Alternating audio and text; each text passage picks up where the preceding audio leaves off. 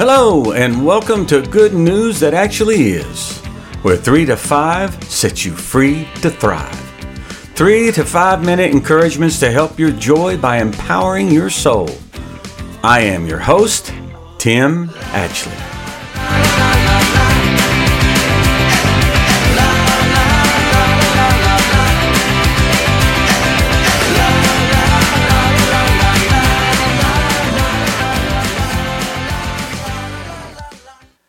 Many of you could testify this morning that you prayed for healing before, but you didn't get it? Yeah? And uh, I, I, I want to talk about these things today. In fact, I, I've entitled this morning's message, Healing for Today and Always. Now, if I were to say to you that at the cross Jesus took your sin away completely, would you take issue with me? If I were to say that at the cross Jesus became sin so that you might become the righteousness of God, would you take issue with me? See, I think it's safe to say that we agree that at the cross, sin was done away with and we were made righteous. Would everybody agree with that? After all, isn't that what the scriptures teach us? In fact, in 2 Corinthians 5:21 it says for he made him who knew no sin to be sin for us that we might become the righteousness of God in him. So Jesus took something upon himself. He took upon himself our sin and he gave unto us his righteousness. So let me ask you a really important question if Scripture testified of other things being taken care of at the cross, would you be willing to agree with it and believe it? Now, it seems like it's easy enough. Sometimes it's a struggle, but for the most part, it's easy enough to believe that Jesus took our sin away, right? Open your Bibles to Matthew chapter 8. And let's see something else that Jesus took upon himself so that we wouldn't have to bear it. Matthew chapter 8, beginning in verse 14, we'll read through verse 17. Now, when Jesus had come into Peter's house, he saw his wife's mother lying sick with a fever. So he touched her hand, and the fever left her. And she arose and served them. When evening had come, they brought to him many who were demon possessed, and he cast out the spirits with a word, and he healed all who were sick. Now look at verse 17. That it might be fulfilled which was spoken by Isaiah the prophet, saying, He himself took our infirmities and bore our sicknesses. Now, do you have an expectation that since Jesus bore your sin at the cross, that he's going to give it back to you?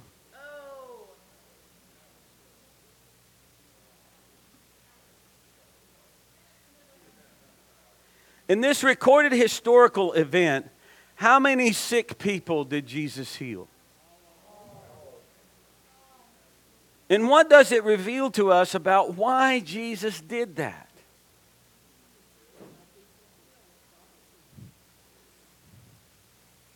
Now, in many circles, it is taught that infirmities, the infirmities that Jesus took, was our sin. They teach that the healing promised is talking about our deliverance from sin. In fact, this is really prominent in denominational circles. But this prophetic promise Isaiah made is not attached to sin. It is attached in this instance in Matthew's gospel to people who were either demon possessed or sick in their bodies. There's no mention of sin where it is being applied. Now, since the Holy Spirit moved Matthew to testify that the prophecy is directly tied to healing sickness and freeing people from demonic possession, this amazing promise regarding Jesus is really beneficial to us today if we'll allow it to be. Now, we've already established clearly that Jesus took our sin at the cross. But here we are finding that Isaiah prophesied something remarkable that's also included in what Jesus did for us. Sin wasn't the only thing that Jesus bore on our behalf. And if we have no expectation that Jesus is going to give back to us the sin he took away from us, why should we have an expectation he's going to give back to us the sickness he bore on our behalf?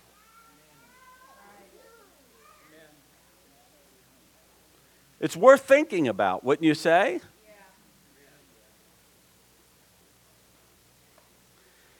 Now, developing a kingdom mindset involves renewing the mind by washing it with the water of the Word.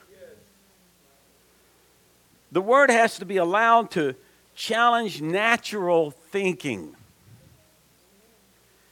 At the same time, what we choose to believe needs accurate biblical support to produce the fruit of faith that comes from hearing it. See, biblical faith sees God responding invisibly well before the visible even manifest. Biblical faith is not about what we can see. Basically, what biblical faith sees is God responding invisibly well before the visible manifest. In fact, when Daniel prayed, there's a point in which Gabriel appears to Daniel and he says, I was dispatched the moment you prayed. But I was delayed by the prince of Persia. In other words, God sent the answer to Daniel's prayer instantaneously. But the angel that was commissioned by God to deliver what was needed had to have warfare with the prince of the, the, the principality over Persia. Okay? He had to do warfare with the principality over Persia to get to Daniel what it was that Daniel was praying for. So it wasn't that there was any reluctance on heaven's part.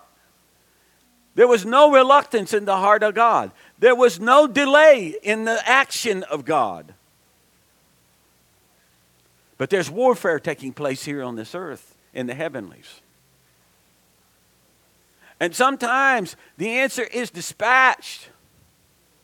And that's when it's the most important for our faith to stand firm upon the word of the Lord. See, Daniel was praying according to the word of the Lord spoken through the prophet Jeremiah. There was no natural evidence of a release from captivity. None. But Daniel had read what the prophet had spoken, and the time of the 70 years had come to fruition. And so Daniel believed he could pray in tandem with the heart of God on the matter and expect a response. But do you know what? The enemy fights the hardest over the things that are very important to us in our journey of faith with Christ. Those things that are meant to be of a high significance in our lives in this journey, the enemy fights those things the hardest. And heaven has dispatched a response to your prayer.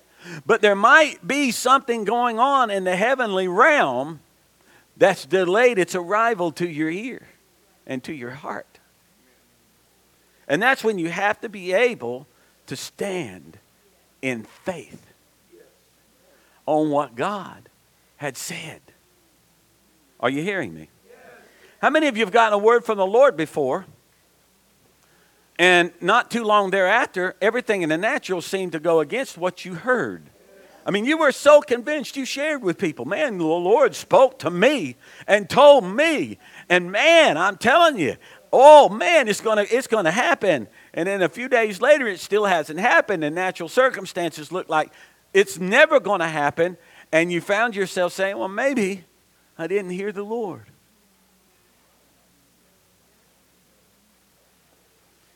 See, that's exactly what the enemy wants. That is precisely what the enemy wants you to do is to question whether you heard the first place. Now, if what you heard you put to the test of Scripture and you found it confirmed as being in step with the character and the nature of God, okay? And this is some of the stuff we'll be touching on is the nature of God, not just his ability, but his willingness. Many people are in touch with the ability of God, but they're not in touch with the willingness of God. And if you're not in touch with the willingness of God, you can know everything there is. So you could be an expert on the ability of God, and it'll do you absolutely no good at all. Because somebody could have the ability to, like for instance, you could know somebody who's wealthy and you're behind in your bills, and you know they have the ability to pay off your bills, but if you're not convinced they'd be willing, you're reluctant to even go there with them to start with. See, it's whether or not you believe there would be any measure of willingness on their part that would even enable you to start the process of even asking for their help. If you don't believe they're willing, you know what you do? You look to some other place for your help. Part of what's affecting the body of Christ in this hour is not questioning God's ability, it's questioning God's willingness.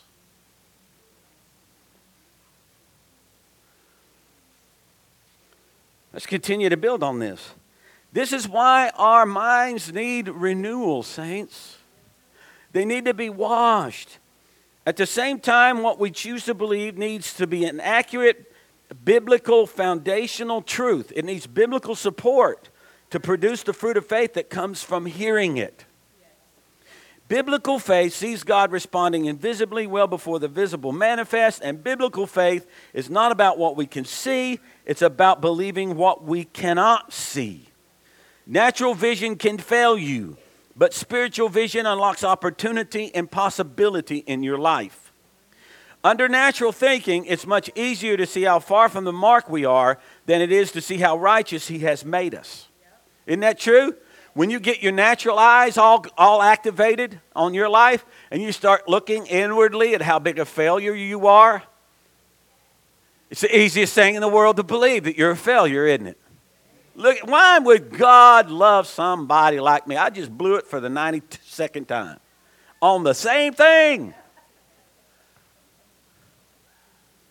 So, why would he be accepting of me? Why wouldn't he be just letting me have it? I mean, he should be taking me behind a woodshed right now and just blistering my backside.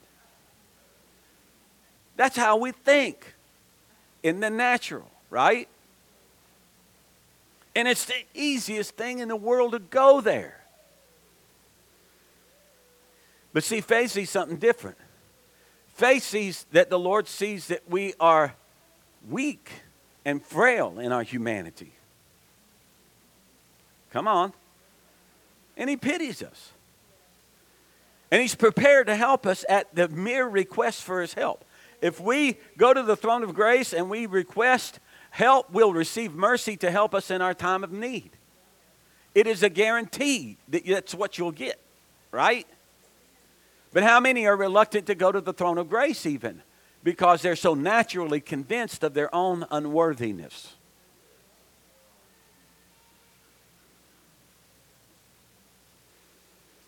Natural thinking, it's much easier to see how far from the mark you are than it is to see how righteous He has made you.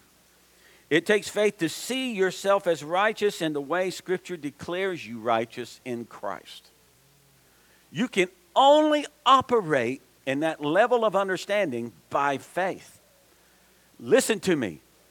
You cannot academically possess what I'm talking about. You have to possess this by faith. Faith, there's a way to get that.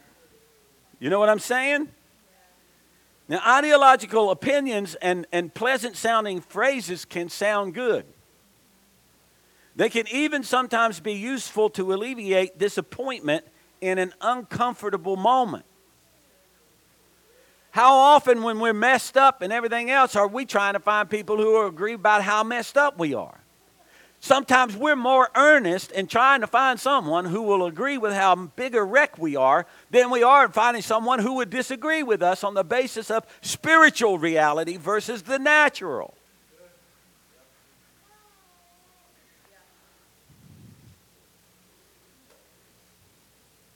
But ideological opinions and pleasant sounding phrases, as, as good as they may seem, it doesn't make those things solid biblical faith builders.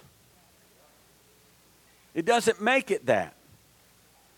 See, you need to know what God says about Himself, His character, and His heart towards you.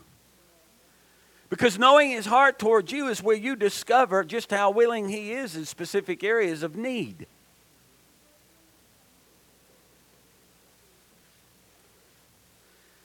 Once we know his heart, we know his willingness, and we already know that he's able.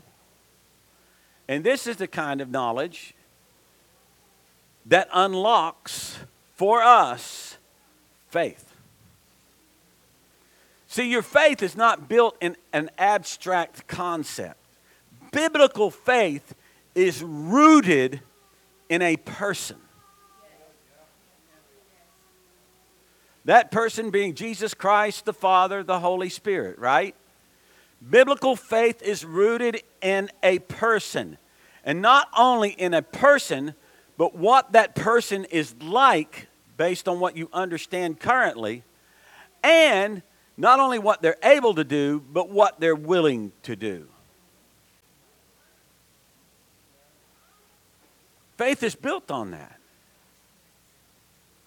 And this is why it is so critically important to wash our minds regularly with the truth of Scripture when it's trying to reveal to us what God is like.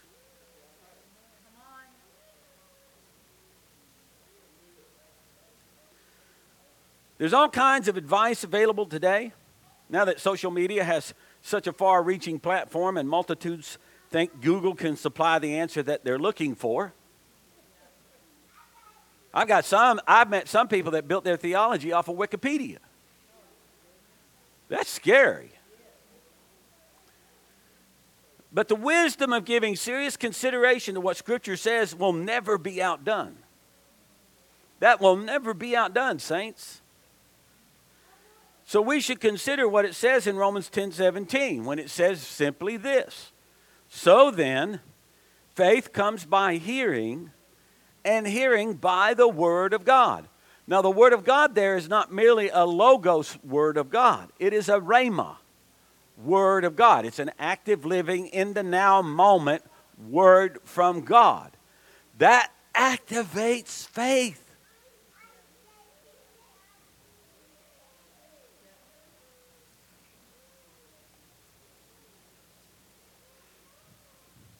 If you were on a stretch of highway that said 55 miles an hour and the police officer monitoring that stretch of highway pulled you over right as you got on it, just to tell you that I want you to know that today I've determined to give you a special privilege.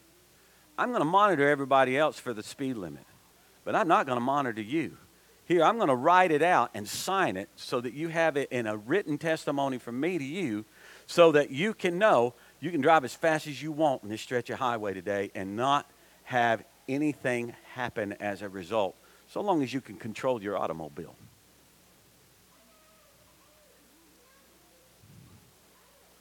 Now, for you to go past 55, you're going to have to believe what he just told you and what he just handed you in written form.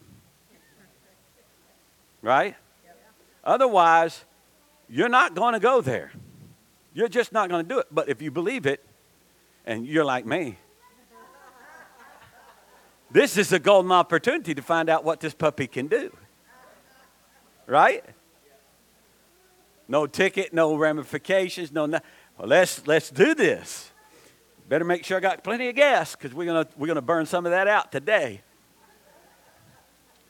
See the rest of you suckers. What's behind me doesn't matter. You know, I'm gone. I am going to test that I'm going to go there because I believe that what he just told me was true. And I'm going to enjoy a freedom that I would not ordinarily have. Right?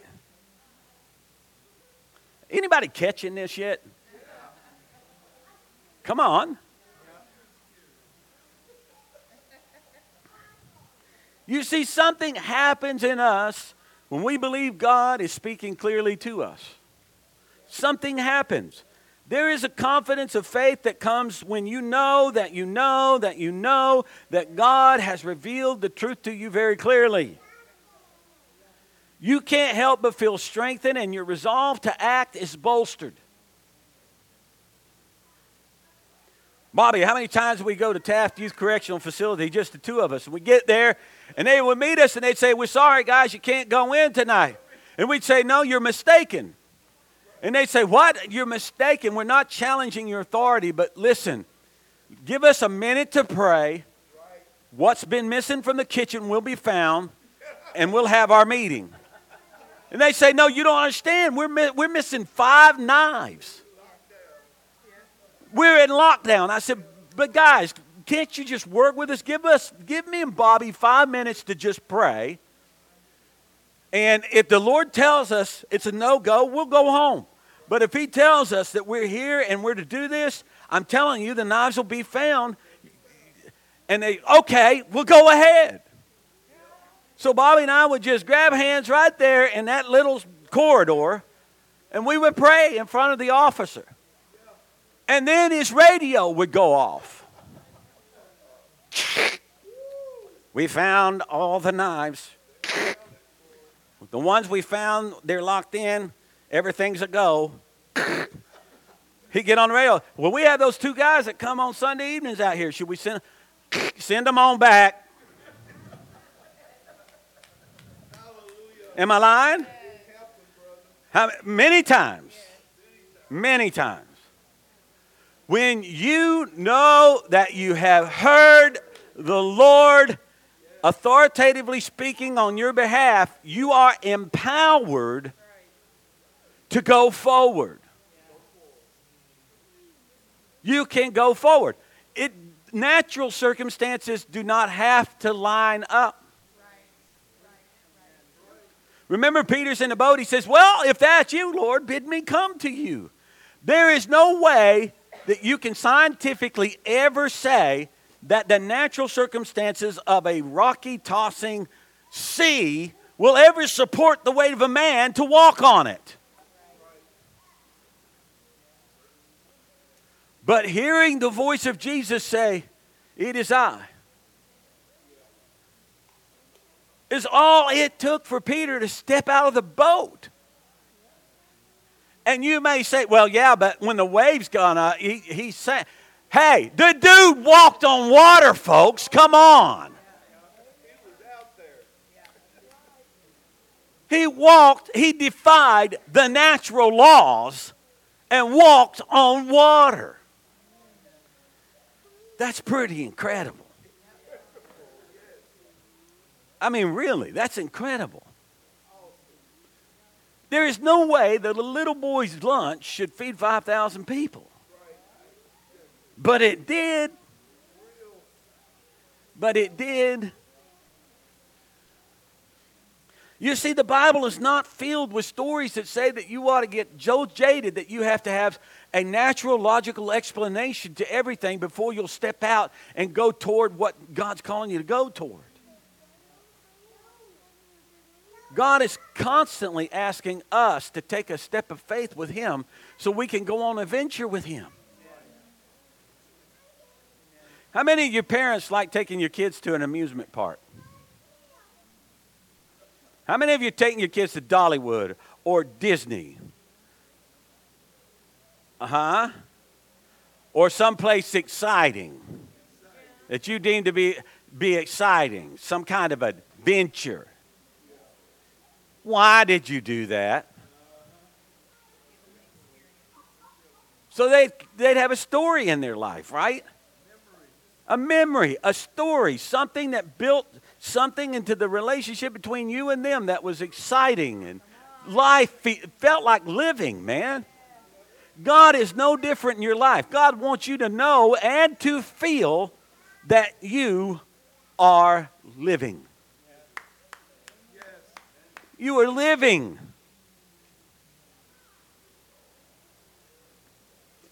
It's important to him as a father.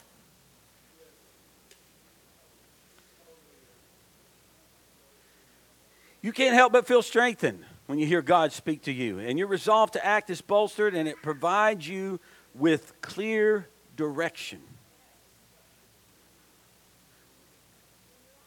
I remember telling my oldest son, he was four years old, and he came to me and said, I want my twain wheels off. I said, Okay, you sure about that? He said, Yeah. I said, You can do this. I know you can do it. He said, I know too. I said, You, gonna, you want me to help you get this? He said, No, folk can do anything. I said, I believe you. Go at it. Took his training wheels off, got on his bike, toppled once, got pulled it back up, got on it again, toppled second, third time he was riding. End of story. Because he believed it. He believed it.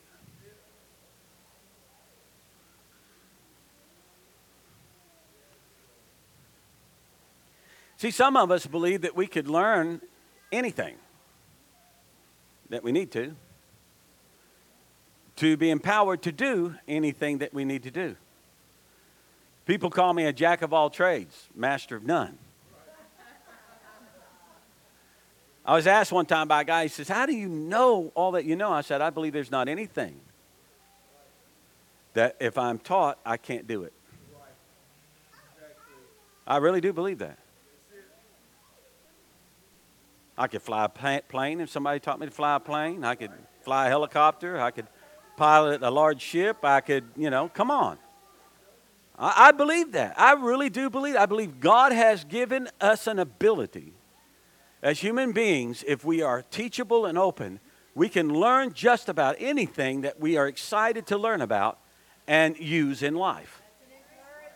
Now, how skillfully you do something, like for instance, I can take a circular saw and I can cut a straight line. There's a lot of people that know how to pull the button on a circular saw, but they can't cut a straight line. Because I can do it because I've done it so many times.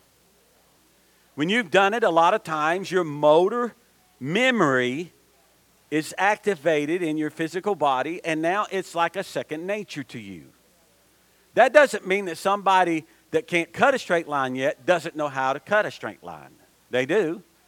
They just need to get used to how the saw works in their hand, where to position themselves. I had to teach my son in law, Justin, don't get over the top of the saw, get behind the saw. Watch the line, follow the line. It'll be straight every time if you'll do it. Push the saw, don't hover the saw. If you hover a circular saw, you're never going to get a straight line unless you've got a cheat bar. Come on. Just tricks of the trade. Where do you get those? Somebody teaches them to you. That's how you get them. How did I learn to cut a straight line with a circular saw? I asked somebody who knew how, how they got such a straight line.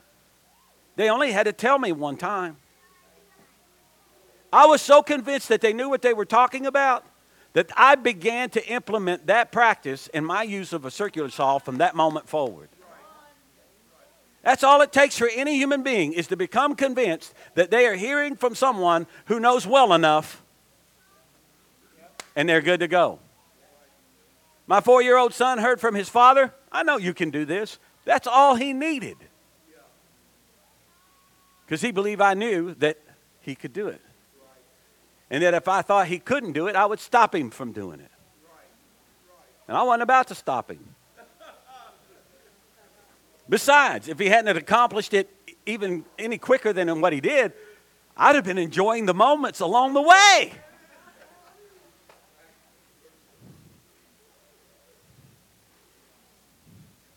Is anybody getting this?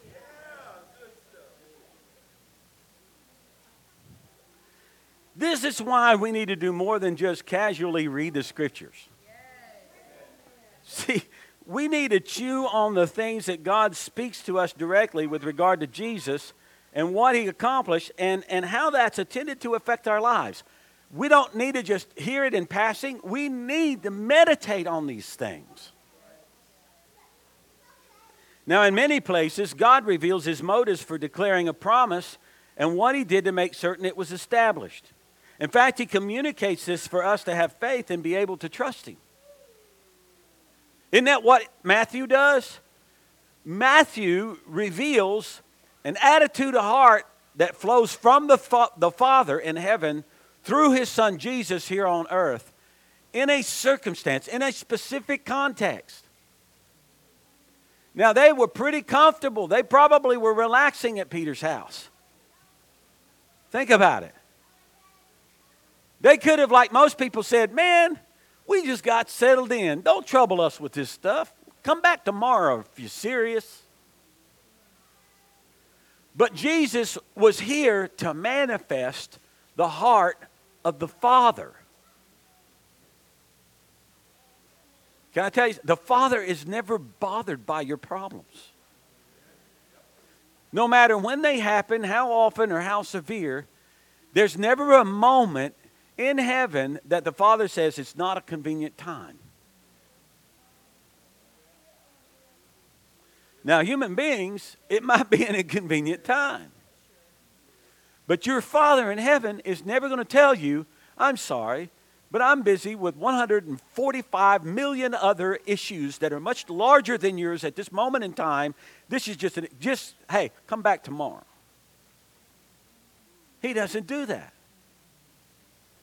He's ready right then to hear you. He's ready right then to hear you. Isn't that amazing? See, you need to think about that. He communicated in Matthew through the Holy Spirit, inspiring Matthew to write what he wrote. He communicated the heart motivation behind why Jesus set free every demon possessed person that came and healed every sick person that came. Why did he do it? So it would be fulfilled. What? What the prophet inspired by the Holy Spirit many generations before said about him. What did that prophet say? He himself, he took upon himself our iniquities and our infirmities and bore our sicknesses.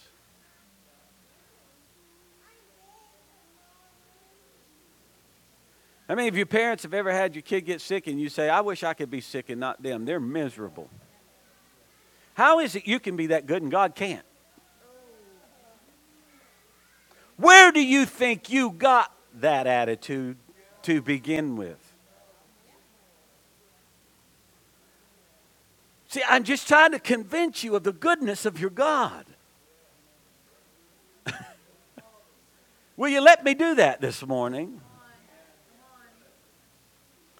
When you think about that, should it be thought of as being selfish or weird to consider how we might be benefited and blessed by God in this life? But yet there's there's groups in Christianity that would try to tell you that that's just really weird and selfish on your part. So the next time your kid asks you for supper, tell them, you go find something to do and quit being so selfish. The next time they're sick and they come to you and say, I don't feel good, my tongue, oh, get up, just go, quit being so selfish. Here's my list for Christmas set it on fire. You're not going to be selfish in this house. You see how, how, how absolutely absurd all this sounds? And then you talk about the goodness of God and what's available to His children, and, and we're made to feel like something's off. Something must be off. This can't be right. And I refuse to be that selfish. I'm not going to trouble God with this little petty non.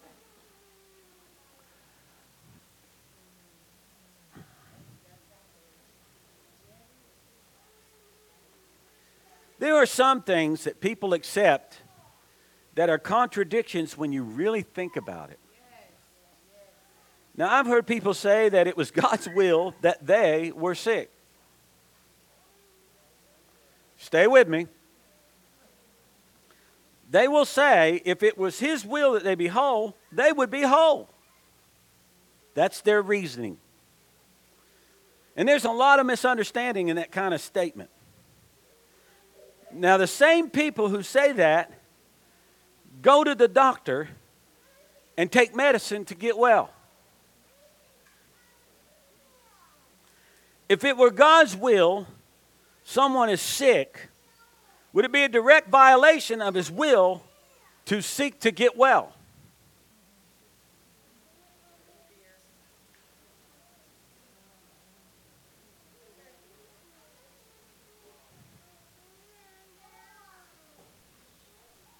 If it's God's will that your child is sick, are you violating His will if you give them medication to make them feel better?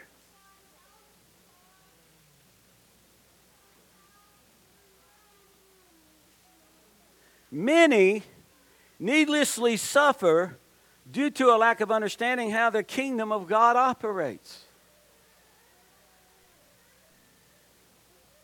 Even in the natural, people are prone to think that broken things should be fixed. Even unsaved people care about the health of other people and seek to do something about it. And with regard to heavenly intervention, it can help to know that God doesn't arbitrarily impose His will in our lives. He patiently waits for us to capture His heart for us. And it's not enough to just know about His ability to do things, we need to also know about His willingness to do them, especially in our own personal situations. See, He loves you very personally and is for you very personally. And we don't think it's strange if someone seeks to help a person they know who is sick to get better. We don't find that strange. We don't go around criticizing people who are doing everything they know to do to make someone well. So, why should it be strange to imagine that God, as a father, would have such a desire for his children as to see them well. Now, I praise God for doctors and medical professionals because they're doing God's will in this earth whether they realize it or they don't. They're doing His will. God's will was and is for His creation to be healthy and whole. That is God's will. So I'm not against doctors and medical professionals seeking the well being of others. And when a child gets sick, they don't ask for the doctor. It's not your kid who asks for the doctor when they're sick. They ask for the person they're in closest relationship with. They ask for mommy or daddy. That's who they ask for. They want their solution to come from the one they believe loves them the most. That's what they're doing. Mommy and daddy will do all they know to do to get that child well too. And on their own, because in their heart of love, their will is for their child to be well. They'll first start on their own implementing intervention. And let's, let's just consider it this way, too. How many of your parents, when your kid is sick and they come to you, even at one in the morning, and you touch your forehead and they got fever, and they tell you they feel bad, and you say, I can't believe you interrupted my sleep for this. You go back to bed. We'll deal with this in the morning. And don't you dare bother me again until I'm up and I call on you. But that's how some people view healing with God. Well, when God's good and ready, God will heal me. He doesn't want to be bothered by me right now. This might not be the right moment in time. I shouldn't be approaching him right now with this issue. If it's that important to Him, He will take care of this. You would never, if, if, if a parent told you, yeah, my kid came last night, they were burned up with fever. I sent them back to bed, man. You ain't interrupting my sleep. You'd be calling child services on that parent. Come on. But yet we think it's okay to think that way toward God? You see how there's so many contradictions out there? And how easy it is for us in the natural to embrace those contradictions as though they should be considered normal? They're not normal. You have a heavenly Father who loves you. He is for you. He's not against you. He has promised you in His Son everything that you need everything that you need.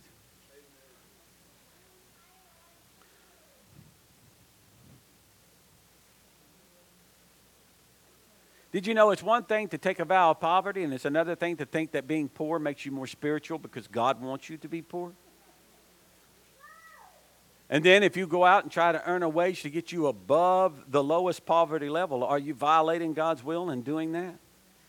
Every time that you've sought to get a raise from your boss or ask for a different job that pays you better and supplies more for your household, did you violate the will of God? When you start thinking about these things, you start realizing, wait a minute, I have I have held myself back from probably a whole lot of opportunity because my thinking wasn't quite right. But I'm not going to get stuck in what I've missed out on. I'm going to get stuck in the way I need to think now so I can go forward because God can make the thief pay back seven times what he stole from you.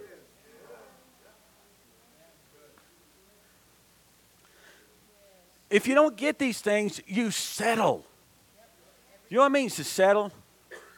Well, I don't believe the boss is willing to give me a raise, so I ain't going to bother him with it. I'll just keep working my fingers to the bone I, I remember going in, and Sheila could testify to this. She'll tell you it's true. I, I go in. I was at SNME. I helped them launch the company here in, in the Knoxville area many years ago. And the position I wanted wasn't available at the first. I told the guy who was interviewing me at the time, he said, What position you want? I said, I told him what it was. He said, That's my position. He said, So what's your goal? I said, Take your job. He laughed. He said, Well, that's a noble aspiration. I said, I'll have it in one year. And he laughed again. He said, We're going to hire you because you got some spunk. I said, Well, okay. And one year I had his job. And one year I had the guy's job, just like I told him I would. I didn't lie to him. I wasn't dishonest. I didn't go behind his back. I did right in his face what I said I was going to do because that's what I wanted. Then, when they brought me in for an evaluation at the end of the year, I'm sitting in front of the manager's desk the, the branch manager, manager, and he's sitting there telling me, he said, I wish I had 10 more employees like you. I said, You do? He said, Yeah. He said, Man, your work ethic, the way you go at things, how thorough you do it, man, you just, man, you brought stuff you didn't reveal to us you had. I said, Well, that's, that's well, nice. What's my raise going to be? So he wrote on a piece of paper, slid across the desk. I looked at it. I turned around. I slid it back. I said, All the things you just said must be false. He said, What do you mean? I said, That number you wrote on that piece of paper ain't reflecting what I heard come out of your mouth. I said, That number needs to get a little closer to what I think I'm worth. He asked me what it looked like. It was a couple dollars more than what he had on the piece of paper per hour. And he looked at me for just in still silence for what seemed like an eternity. The both of us having a stare down across the desk. And he finally says, I don't know why I'm doing it, but okay. I wasn't about to settle for you just saying nice things about me. If you believe those things, then let your behavior line up with it.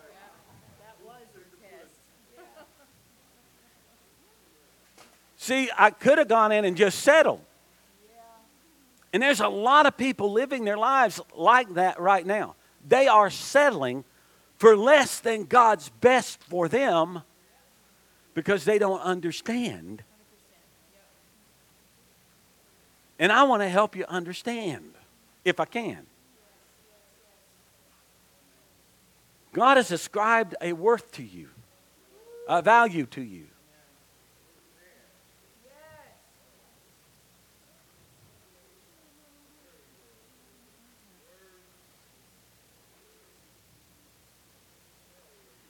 Just as a kid goes to mommy and daddy because of the relationship, the trust, the love, everything is there, we should be able to go to our Father in heaven. If what we have is relationship and not religion, religion can't go. Religion can't do it.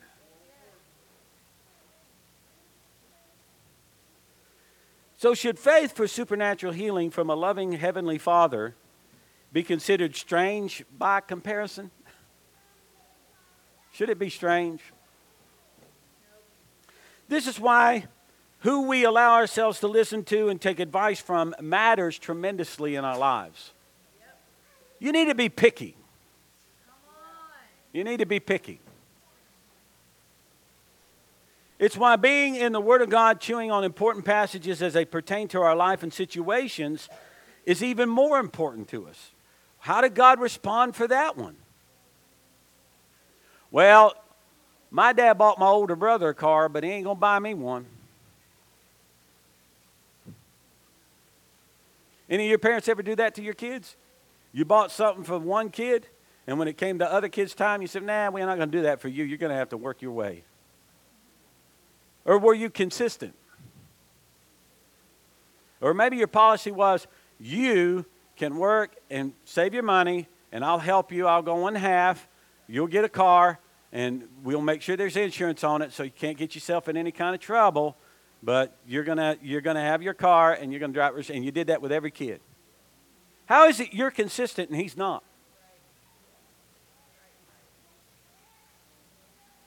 When the scripture testifies that he's no respecter of persons.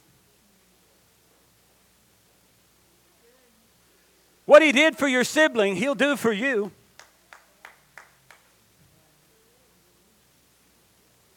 You guys, are you getting this?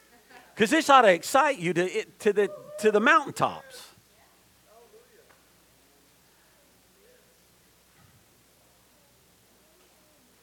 Be picky about who you listen to. Chew on those passages that you need to chew on. Thanks for tuning in today. Never forget that you are loved by a faithful God whose obedient Son, Jesus Christ, willingly died on a cross so that you can live today and always from the abundance of His life in you. Please subscribe and share this with others so that they too can experience the three to five that sets you free to thrive. And be sure to tune in next time to Good News That Actually Is. Please visit us at our website, goodnewsthatactuallyis.com. There you'll find transcripts of the program, video files, and other opportunities. We look forward to visiting with you there and ask you to subscribe. Have a great day.